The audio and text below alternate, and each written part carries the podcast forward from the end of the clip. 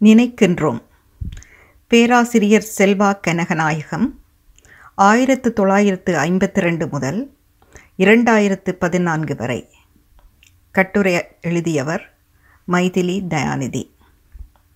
மறக்கப்படாதவர் இறந்தவர் அல்லர் Samuel Buttler. Toronto பல்கலைக்கழக ஆங்கிலத்துறை பேராசிரியர் செல்வா கனகநாயகம் அவர்கள் அமரத்துவம் அடைந்து நவம்பர் இருபத்தி ரெண்டாம் திகதியுடன் ஆறு வருடங்கள் பூர்த்தியாகின்றன. இவ்வமயத்தில் இலங்கையர்களின் ஆங்கில படைப்புகளின் மீதான விமர்சனங்கள் தொடர்பில் அவர் எழுதிய ஆங்கில கட்டுரையினை வாசகர்களுடன் பகிர்ந்து கொள்ள விரும்புகிறேன். இக்கட்டுரையை நான் தேர்ந்தெடுத்தமைக்கு இரு காரணங்கள் உண்டு. முதலாவது காலனித்துவ காலத்தில் செல்வாக்குடன் திகழ்ந்த ஒப்பீட்டு மொழி இலக்கிய பண்பாட்டு ஆய்வுகள் காலப்போக்கில் முக்கியத்துவம் இழந்துவிட்டன.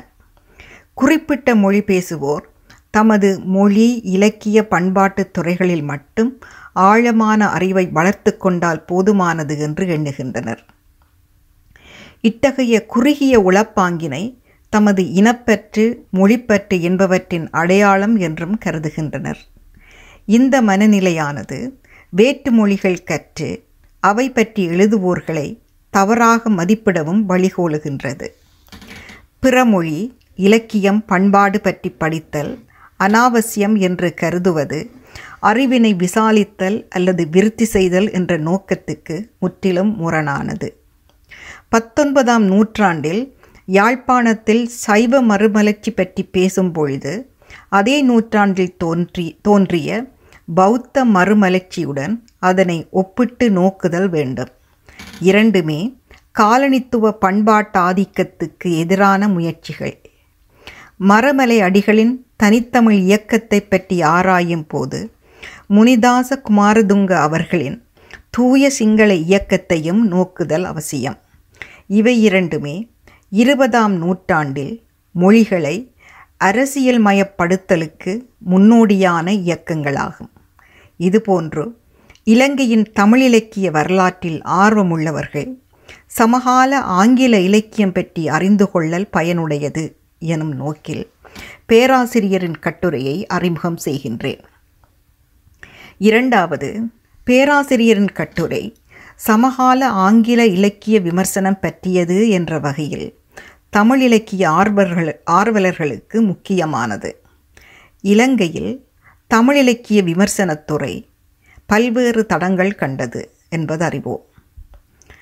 பண்டிதமணி கணபதி பிள்ளை பரம்பரையினரால் வளர்த்தெடுக்கப்பட்ட இலக்கிய ரசனையை அடிப்படையாக கொண்ட விமர்சன முறை ஈழத்து திறனாய்வியலின் முன்னோடியான பேராதனை பல்கலைக்கழக பேராசிரியர் வி. செல்வநாயகம் அறிமுகம் செய்த செய்முறை திறனாய்வு ஆயிரத்து தொள்ளாயிரத்து ஐம்பதுகளில் முன்வைக்கப்பட்ட தேசிய இலக்கிய கோட்பாடு ஆயிரத்து தொள்ளாயிரத்து அறுபதுகளில் மேலோங்கிய முற்போக்குவாத கொள்கை. இதற்கு எதிராக தோன்றிய இலக்கியத்தில் அழகியலை அழுத்தும் குரல்கள் எஸ்போவின் நட்போக்கிலக்கியம் மு. தலையசங்க தளையசிங்கத்தின் பிரபஞ்ச யதார்த்தவாதம் என இருபதாம் நூற்றாண்டில் இலங்கை தமிழிலக்கிய விமர்சனத்துறை விரிந்தது. பேராசிரியரின் கட்டுரை படைப்பிலக்கியம் குறித்து விமர்சிப்பவரின் பொறுப்புகள் யாவை?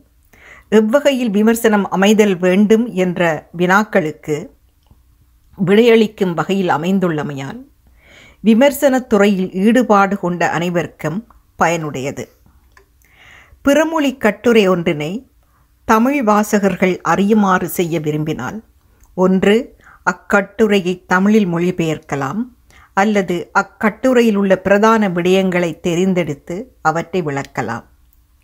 இரண்டு முறைகளிலுமே புலமையாளருக்கும் வாசகர்களுக்கும் இடையில் தமிழ் கட்டுரையாளர் ஓர் இடையீட்டாளராக தொழிற்படுவார். நான் இங்கு பேராசிரியரின் ஆங்கில கட்டுரையின் சாராம்சத்தை தமிழில் தர முயன்றிருக்கின்றேன். இடையிடையே தமிழிலக்கிய வரலாற்றுடன் ஒப்பிடுகிறேன். எனினும் பேராசிரியரின் நீண்ட கட்டுரையில் குறிப்பிடப்பட்டுள்ள நுட்பமான வாதங்களை எல்லாம் எடுத்து கூறுதல் என்பது இக்கட்டுரையில் சாத்தியமில்லை. இத்தமிழ் கட்டுரை பேராசிரியர் எழுதிய dancing in the rarefied air reading contemporary Sri Lankan literature எனும் கட்டுரையின் பிரதான விடயங்களை மட்டும் விளக்குகின்றது. இவ் ஆங்கில கட்டுரை review of international English literature எனும் ஆய்விதழில் ஆயிரத்து தொள்ளாயிரத்தி தொண்ணூற்றி எட்டு ஜனவரி மாதம் வெளிவந்ததாகும். பழைய கட்டுரை எனினும் அதன் சமகால பொருத்தப்பாட்டின் முக்கியத்துவம் எள்ளளவேனும் குறையவில்லை. டான்சிங் இன் த ரேரிஃபைட் யா என்ற கட்டுரை தலைப்பின் முதற் பகுதியானது. ரியான்சி க்ரூஸ் என்னும் இலங்கை கனேடிய கவிஞரின் கவிதை வரியை அடியொற்றியது ரியான்சி க்ரூஸ் எனும் எழுத்தாளரின் படைப்புகள் தொடர்பாக டாக் அண்டனிம்ஸ் அண்ட் பாரடைஸ் என்னும் ஆய்வு நூலை பேராசிரியர் வெளியிட்டமை ஈண்டு நினைவுகூரத்தக்கது. மேலும் பேராசிரியரின் கட்டுரையில் சமகால இலங்கையின் இலக்கியம் என்பது இலங்கையில் படைக்கப்படும் இலக்கியத்தை மட்டுமன்றி இலங்கையிலிருந்து புலம்பெயர்ந்து பிற நாடுகளில் வாழும் எழுத்தாளர்களின் ஆக்கங்களையும் குறிக்கும். எடுத்துக்காட்டாக மைக்கேல் ஒண்டாச்சி ரியான்சி க்ரூஸ் போன்றவர்கள் இலங்கையை தாயகமாக கொண்டவர்கள் எனினும் கனடாவையே தமது வாழ்டமாக கொண்டவர்கள். பேராசிரியர் இக்கட்டுரையை எழுதியதன் நோக்கம் கட்டுரை முழுவதையும் நுனித்து நோக்கும் போது புலனாகும். சுதந்திரத்துக்கு பின்னர் இலங்கையர்களால் ஆங்கிலத்தில் எழுதப்பட்ட படைப்புகளையும் அதற்கு எழுந்த விமர்சனங்களையும் நோக்கும் இக்கட்டுரை குறுகிய சிங்கள பௌத்த தேசியவாதம் எனும் கருத்தியல் நிலையில் இருந்து ஆங்கில படைப்புகள் மீது வைக்கப்பட்ட விமர்சனங்களின் போதாமையையும் பலவீனங்களையும் உணர்த்துவதுடன் பன்மைத்துவ நோக்கில் படைப்புகளை திறனாய்வுக்குட்படுத்த வேண்டியதன் அவசியத்தையும் வலியுறுத்துகின்றது. பேராசிரியர் தனது கட்டுரையில் கூறும் விடயங்களை மூன்று பகுதிகளாக வகுக்கலாம். முதலாவது இலங்கை சுதந்திரமடைந்த பின்னர் படைக்கப்பட்ட ஆங்கில இலக்கியத்தின் பண்புகள். இரண்டாவது ஆங்கில இலக்கியத்தின் மீது வைக்கப்பட்டுள்ள விமர்சனங்கள். மூன்றாவது இந்த விமர்சனங்கள் குறித்த பேராசிரியரின் கருத்துகள். இக்கட்டுரையில் தனியாக இலக்கியம் என்று சொல்லப்படும் போது அது ஆங்கில இலக்கியத்தையே குறிக்கும். ஆயிரத்து தொள்ளாயிரத்து நாற்பத்தெட்டுக்கு பிற்பட்ட ஆங்கில இலக்கியம். ஆயிரத்து தொள்ளாயிரத்து நாற்பத்தி எட்டில் இலங்கை சுதந்திரமடைந்த பின்னர் படைக்கப்பட்ட ஆங்கில இலக்கியம் ஆயிரத்து தொள்ளாயிரத்தி எழுபத்தி ஓராம் ஆண்டு வரை இலங்கையின் சமகால அரசியல் நிலைமைகளின் பாதிப்பை வெளிப்படுத்துவதாக அமைந்திருக்கவில்லை என்று பேராசிரியர் கூறுவது தமிழிலக்கிய வரலாற்று மாணவர்களுக்கு பெரும் வியப்பளிக்கக்கூடியது. எவ்வாறு ஆயிரத்து தொள்ளாயிரத்து ஐம்பத்தாறாம் ஆண்டினை ஆங்கில படைப்பாளிகள் தவறவிட்டனர் என்ற கேள்வி எழுவது தவிர்க்க முடியாதது. இலங்கை தமிழிலக்கிய வரலாற்றில் இவ்வாண்டின் முக்கியத்துவம் குறித்து மு சிங்கம் தனது ஏழாண்டு கால இலக்கிய வளர்ச்சி என்ற நூலின் ஆரம்பத்தில் பலருக்கு ஆயிரத்து தொள்ளாயிரத்தி எண்பத்தி ஆறாம் ஆண்டு நம் நாட்டு சரித்திரத்தில் மிக முக்கியத்துவம் வாய்ந்தது. பலவித சரித்திர ஓட்டங்களை அவிழ்த்துவிட்ட ஆண்டு அது. பல பல அச்சங்கள் பல பல இலட்சியங்கள் அப்படி பல ரகம் அவை. அந்த ஓட்டங்களின் வகைகளையும் ஒன்றையொன்று முட்டிய அவற்றின் தாக்கங்களையும் தன்மைகளையும் பின்பு ஆராயலாம்.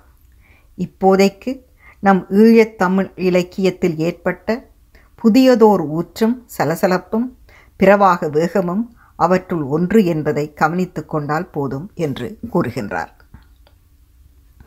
ஏறத்தாழ நூற்றி எண்பது ஆண்டு காலம் இலங்கையின் ஆட்சி மொழியாக விளங்கிய ஆங்கிலத்தை புறந்தள்ளி ஆயிரத்தி தொள்ளாயிரத்தி ஐம்பத்தாறாம் ஆண்டில் சிங்களம் மாத்திரம் அரசகர்ம மொழியாக பிரகடனப்படுத்தப்பட்டமையோ? அல்லது ஆயிரத்து தொள்ளாயிரத்து ஐம்பத்தெட்டாம் ஆண்டு நடைபெற்ற இனக்கலவரமோ? அன்றி ஆயிரத்தி தொள்ளாயிரத்தி அறுபதுகளில் பரங்கியர் இலங்கையை விட்டு வெளியேறியமையோ ஆங்கில படைப்பாளிகளின் கவனத்தை சற்றேனும் ஈர்க்கவில்லை. இத்தகைய வரலாற்று முக்கியத்துவம் வாய்ந்த நிகழ்ச்சிகளில் சிறிதும் அக்கறை காட்டாத அவ்வெழுத்தாளர்கள். பெரும்பாலும் கிராமம் நகரம் என்ற சிக்கலில்லாத இருமையை அடிப்படையாக கொண்டு அப்பழுக்கற்ற உண்மையான கிராம வாழ்க்கை குறித்ததோர் ஏக்கத்தை அக்காலகட்டத்தில் பதிவு செய்து கொண்டிருந்தனர்.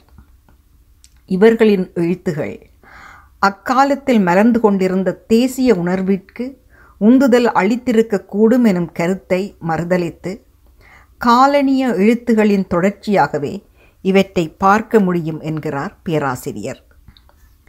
இத்தகைய உறங்கு நிலையில் உள்ள ஆங்கில எழுத்தாளர்களை அவர்களின் கனவுலகில் இருந்து உலுப்பி எழுப்பி சமகால அரசியல் சமூக நிலைமைகளை கண்டிறந்து பார்க்க வைத்தது ஆயிரத்து தொள்ளாயிரத்தி எழுபத்தி ஓராம் ஆண்டு ஜேவிபி கிளர்ச்சியாகும்.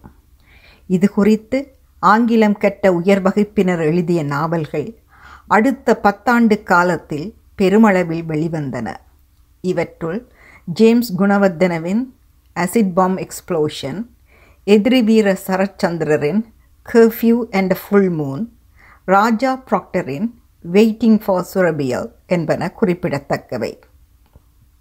நாட்டில் நிலவும் அரசியல் சமூக அமைதியின்மையை அசட்டை செய்வது பயனற்றது என்பதை இவ்வெழுத்தாளர்கள் உணரத் தலப்பட்டமையை இந்நாவல்கள் காட்டுகின்றன. அதன் விளைவான இந்த ஆக்கங்கள் நாட்டின் அரசியல் குழப்பங்கள் தொடர்பான விழிப்புணர்வினை வெளிப்படுத்துகின்றன.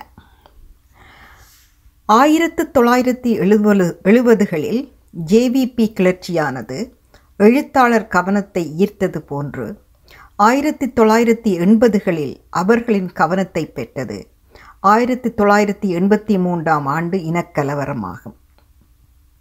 ஆயிரத்தி தொள்ளாயிரத்தி எழுபத்தி ஓராம் ஆண்டு கிளர்ச்சிக்கு சிங்கள இனத்துக்குள்ளே காணப்பட்ட வர்க்கபேதம் காரணமாகும். ஆனால் ஆயிரத்தி தொள்ளாயிரத்தி எண்பதுகளில் வீறு கொண்ட அரசியல் பிரச்சினை இரு இனங்களுக்கு இடையிலானது ஒன்று சிங்கள பௌத்த தேசம் என்ற தேசியவாதத்தை முன்னிறுத்தியது. மற்றையது சமயச் சார்பற்ற தமிழ் பாரம்பரியத்தை அடிப்படையாக கொண்டது. இதனால் ஆயிரத்து தொள்ளாயிரத்து எண்பதுகளில் எழுந்த ஆங்கில படைப்புகள் வெளிப்படையாகவோ அல்லது குறிப்பாகவோ இன முரண்பாடுகள் பற்றி பேசின. டெரெக் டி சில்வாவின் டாமெண்டட் பிட்வீன் டூ நாய்ஸஸ் எனும் கவிதை சிங்களவர்களின் ஆழ்மனதில் உறைந்திருக்கும் பயங்களும் வரலாற்று ரீதியாக கட்டமைக்கப்பட்ட போட்டிகளும் கட்டுக்கதைகள் மூலம் நியாயப்படுத்தப்படுவதை காட்டுகின்றது. தமிழிலே சிங்கள பௌத்த தேசியவாதத்துக்கு எதிரான குரன் குரல்களின் தொகுப்பாக மரணத்துள் வாழ்வோம் எனும் நூல் இக்காலகட்டத்தில் பிரசுரிக்கப்பட்டமை குறிப்பிடத்தக்கது. ஆயிரத்தி தொள்ளாயிரத்தி எழுபத்தேழாம் ஆண்டுக்கு பின்னர் ஏற்படுத்தப்பட்ட சுதந் சுதந்திர வர்த்தக வலயம் உல்லாச பிரயாணத்துறை வளர்ச்சி புலப்பெயர்வு என்பன மூலம் ஆங்கில மொழியின் செல்வாக்கு நாட்டில் அதிகரித்தது. உள்ளூர் படைப்பாளிகளான ஆஷ்லி ஹல்பே ராஜீவ விஜயசிங்க ஜீன் அரசநாயகம் போன்றோரும் புலம்பெயர் படைப்பாளிகளான Yasmin Gunaratne Chitra Fernando Shyam Selvadurai Ramesh Gunasekera Rienzi Crusz Michael Ondaatje Ambalavaner Sivanandan முதலானோரும் பெருமளவில் இலக்கியங்களை படைத்தனர். ஆயினும் சர்வதேச இலக்கியத்தை பொறுத்த மட்டையில் பொறுத்தமட்டில் இலங்கையின் ஆங்கில இலக்கியமானது இந்திய ஆங்கில இலக்கியத்தின் அடிக்குறிப்பாகவே ஆயிரத்து தொள்ளாயிரத்து தொண்ணூறு வரை இருந்த இருந்து வந்தது என்று பேராசிரியர் சுட்டிக்காட்டுகிறார். இதற்கு அவர் உதாரணமாக காட்டுவது ஃபிஜி நாட்டு ஆங்கில இலக்கியத்தை ஆகும் ஃபிஜி இலக்கியம் ஆஸ்திரேலியா நியூசிலாந்து நாட்டு இலக்கியங்களுடன் இணைத்து பேசப்படினும் ஏனைய இரண்டு நாட்டிலக்கியங்களுக்கு அளிக்கப்படும் முக்கியத்துவம் அதற்கு அளிக்கப்படுவதில்லை. அந்நிலையே இன்றும் தொடர்கிறது. ஆனால் ஆயிரத்து தொள்ளா தொள்ளாயிரத்து தொண்ணூறுகளில் இலங்கையின் ஆங்கில இலக்கியத்துக்கு கிடைத்த சர்வதேச கவனிப்பு இந்திய இலக்கியத்தில் இருந்து தனித்ததோர் இலக்கியமாக இலங்கை இலக்கியத்தை புலமையாளர் நோக்க வழி சமைத்தது. இக்காலத்தில் எழுதப்பட்ட மைக்கேல் ஒண்டாச்சியின் தி இங்கிலீஷ் பேஷண்ட் ரமேஷ் குணசேகரவின் reef call மியூலரின் the jam fruit tree Shyam செல்வதுரையின் funny boy யஸ்மின் குணரத்னவின் ப்ளஷர்ஸ் ஆஃப் கான்க்வெஸ்ட் மற்றும் அம்பலவாணர் சிவானந்தனின் வென் மெமரி டைஸ் எனும் நாவல்கள் இலங்கை இலக்கியம் செழுமைமிக்க நிலையை அடைந்துவிட்டதை காட்டுகின்றன. வெவ்வேறு நிறுவனங்கள் இலக்கிய முயற்சிகளில் காட்டிய அக்கறை எழுத்தாளர்களினதும் விமர்சகர்களினதும் பங்களிப்பு. நவசிலு சேனல்ஸ் எனும் இதழ்கள் அளித்த வாய்ப்புகள். புலம்பெயர் எழுத்துகள் தொடர்பில் பிர பிரதான சர்வதேச நூல் வெளியீட்டாளர்கள் காட்டிய ஆதரவு என்பன. இலங்கையின் ஆங்கில இலக்கியம் சர்வதேச கவனிப்பை எய்துவதற்கு உதவின. சுதேச மொழிகளை இலங்கை அரசியல் நிலைமைகள் முன்னிறுத்திய காலகட்டத்தில் ஆங்கில இலக்கியத்தில் இவ்வளர்ச்சி ஏற்பட்டது என்பது குறிப்பிடத்தக்கது. மேலும் இலங்கையில் இலக்கிய செயற்பாடு என்பது அரசியல் அச்சுறுத்தல்களுக்கு உள்ளாகாது இருக்கவில்லை என்பதையும் குறிப்பிடல் வேண்டும்.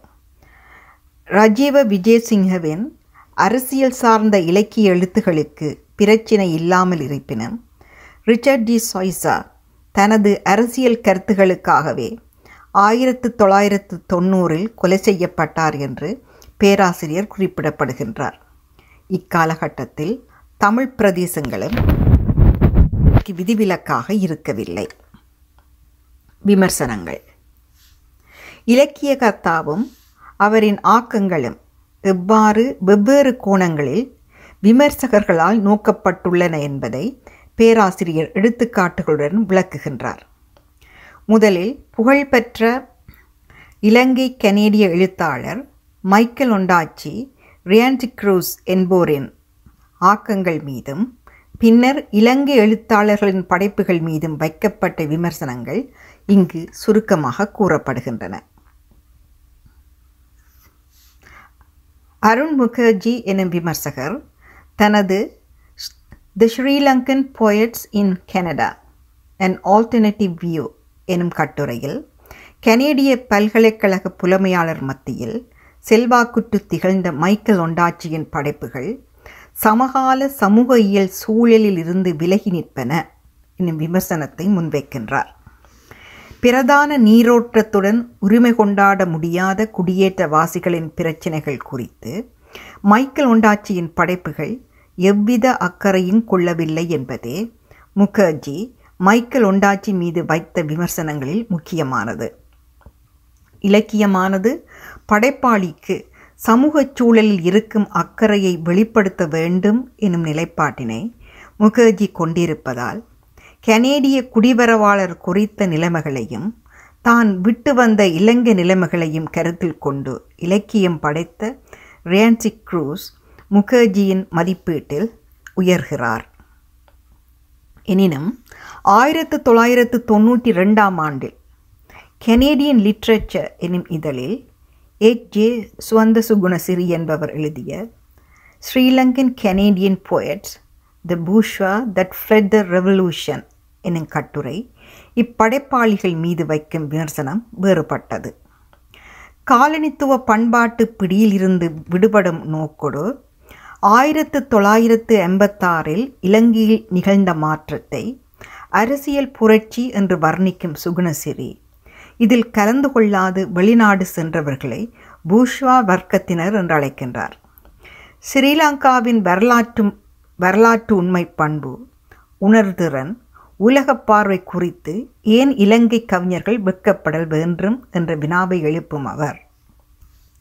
இலங்கையில் காணப்படுவது இரண்டாயிரத்து அஞ்சூறு ஆண்டுகால பழமை வாய்ந்த பௌத்த கலாச்சாரமாகும் என்று கூறுகிறார். மேலும் ரேன்சி க்ரூஸ் கனேடிய குடியேற்றவாசிகள் குறித்து பேசியிருக்கலாம். கருமையுடன் தன்னை அடையாளப்படுத்தி இருக்கலாம் ஆனால் அடிப்படையில் அவரது இலக்கிய பார்வை மைக்கேல் ஒண்டாச்சியிலிருந்து வேறுபட்டது அன்று என்று சுகுணசிறி கணிக்கிறார். மொத்தத்தில் ஆயிரத்து தொள்ளாயிரத்தி எண்பத்தாறில் நிகழ்ந்த அரசியல் புரட்சியை கண்டுகொள்ளாத எழுத்தாளர்களை அவர் நிராகரிக்கின்றார். இவ்வாறு இனம் சார்ந்த இனப்பாகுபாடான நாட்டுப்பற்றாளர் ரீதியில் இலக்கியத்தை அணுகுவது பிரச்சினைக்குரியது என்பதை பேராசிரியர் சுட்டிக்காட்டுகின்றார். மேலும் ஆயிரத்து தொள்ளாயிரத்தி எழுபத்தொன்று ஜேவிபி கிளர்ச்சியை மையமாக கொண்டு புனையப்பட்ட நாவல்கள் தொடர்பாக டிசிஆர்ஏ குணத்திலக எழுதிய கட்டுரைகளில் அவை பற்றி நேர்மறையான அதாவது பாசிட்டிவ் கருத்துகளையே கூறியுள்ளார். எளிமையான இருமைகளிலிருந்து விடுபட்டு அரசியல் முக்கியத்துவம் வாய்ந்த விடையாள விடயங்களை கையாள்வதில் இந்நாவல்கள் வெற்றி பெற்றுள்ளன என்று குணத்திலக கருதுகிறார். ஆனால் காலம் இடம் என்பவற்றை கடந்த தாராளமய மதிப்பீடுகளுக்கான அர்ப்பணிப்பு என்ற போர்வையில் பெரும்பாலும் நடுத்தர வர்க்கத்தைச் சேர்ந்த இந்த எழுத்தாளர்கள் ஆயிரத்து தொள்ளாயிரத்தி எழுபத்தொர் எழுபத்தோராம் ஆண்டு கிளர்ச்சி பற்றி எழுதும்போது அதற்குரிய நியாயப்பாட்டுடன் எழுதுவதையும் முதலில் இத்தகைய நிலைமைகளை சாத்தியமாக்கிய தாம் சார்ந்திருக்கு சார்ந்திருக்கும் வர்க்கத்தின் பங்களிப்பு குறித்த தீவிர சிந்தனைகளை பதிவு செய்வதையும் முற்றிலுமாக தவிர்த்து விட்டனர் என்று திரு. கந்தையா கூறுகின்றமை கவனத்துக்குரியது.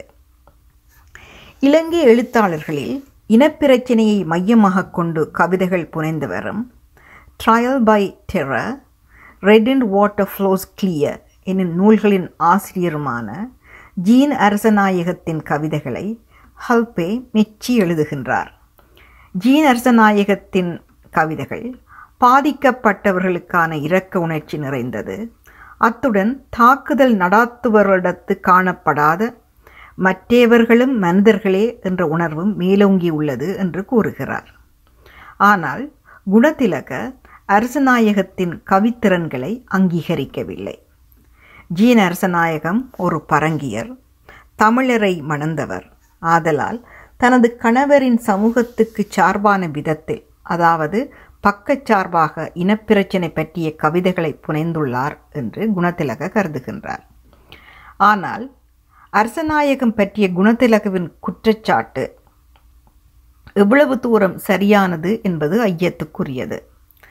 ரெஜி ஸ்ரீவர்தன என்னும் விமர்சகர் ஜீனரசநாயகம் இந்து மத நம்பிக்கை கிரியா கிரியை முதலானவற்றை அனுதாபத்துடன் நோக்கும் அதே வேளை யாழ்ப்பாண பழமைவாத சமூகத்தின் சர்வாதிகாரவாதம் சொத்துகளுடனான பிணைப்பு என்பவற்றுக்கு எதிராக கலகக்குரல் எழுப்புகிறார் என்று கூறுகின்றார். அத்துடன் சமீபத்திய படைப்பொன்றில் ஆயிரத்து தொள்ளாயிரத்தி எண்பத்தி மூன்றாம் ஆண்டு இனக்கலவரத்திலும் தன் கணவனின் தமிழ் குடும்பத்திலும் தான் சந்தித்த அவமானங்கள் குறித்தும் எழுதியுள்ளார் என்று ரெஜிஸ்ரீரத்தன கூறுகின்றார். இவ்வாறு வெவ்வேறு கண்ணோட்டங்களில் எழுதப்பட்டுள்ள விமர்சனங்களை எடுத்துக்காட்டும் பேராசிரியர். தனது கட்டுரையின் பிற்பகுதியில் விமர்சனத்தின் முக்கியத்துவம் அது எவ்வாறு இருக்க வேண்டும் என்பது பற்றி விரிவாக தனது கருத்துக்களை விளக்குகின்றார். விமர்சகர் கருத்தானது நல்ல படைப்புகள் எவை என்பதை அடையாளம் காணவும். அங்கீகரிக்கப்பட்ட நல்ல படைப்புகள் கெனன் என்ற கருத்துருவை உருவாக்கவும் அடித்தளம் இடுகின்றது. வாசகர் குழுமத்தை தீர்மானிக்கின்றது. தமக்கே உரிய பாணியில் எழுத்தாளர்கள் மீது செல்வாக்கம் செலுத்துகிறது. ஆகையால் விமர்சகர்களுக்கு பெரும் சமூக பொறுப்புண்டு. இலக்கிய பிரதிகளுக்கும் சமூக அரசியல் நிலை சிக்கல்களுக்கும் இடையிலான உறவை கவனத்தில் கொள்ளாது. சமகால அரசியல் நிலைமைகளுக்கான தனிப்பட்ட நம்பிக்கைகள் உணர்ச்சிகள் என்பவற்றின் அடிப்படையில். விமர்சனம் எழுதப்படுமாயின் அது தொலைநோக்கில் பெரும் தீங்கினையே ஏற்படுத்தும் என்று பேராசிரியர் எச்சரிக்கின்றார். குறுகிய கருத்தியல் நிலைப்பாடுகளை எடுப்பதும் விமர்சகர் தேசத்தை அர்த்தப்படுத்தும் முறைக்கும் அவரது விமர்சனத்துக்கும் இடையில் இருக்கக்கூடிய தொடர்பினை உணராதிருக்கின்ற மையம். இலக்கியத்துக்கும் நாட்டுக்கும் தீமையையே விளைவிக்கும் என்பது அவர் கருத்து. பேராசிரியரின் இக்கட்டுரையிலிருந்து நான் புரிந்து கொண்ட முக்கிய விடயம் குறுகிய கருத்தியற் கண்ணோட்டங்களுடன் விமர்சகர்கள் இலக்கியத்தை அணுகுதல் பிரச்சினைக்குரியது என்பதாகும். இருபதாம் நூற்றாண்டில் அரசியற் கொள்கை சார்புடைய முற்போக்கிலக்கிய கொள்கை இலங்கை தமிழிலக்கிய வரலாற்றில் பல வாத பிரதிவாதங்களை தோற்றுவித்தது என்பதை இங்கு நினைவுபடுத்திக் கொள்ளலாம். பழைய தமிழ் இலக்கிய அறிவு மட்டுமல்ல மற்ற நாட்டு இலக்கியங்களை பற்றி தெரிந்திருக்கும் ஓர் ஒப்பிலக்கிய பார்வையும் தேவை என்ற நல்ல கொள்கையும் இதனால் தேயத் தொடங்கிவிட்டது என்று தளியசிங்கம் கூறுகிறார்.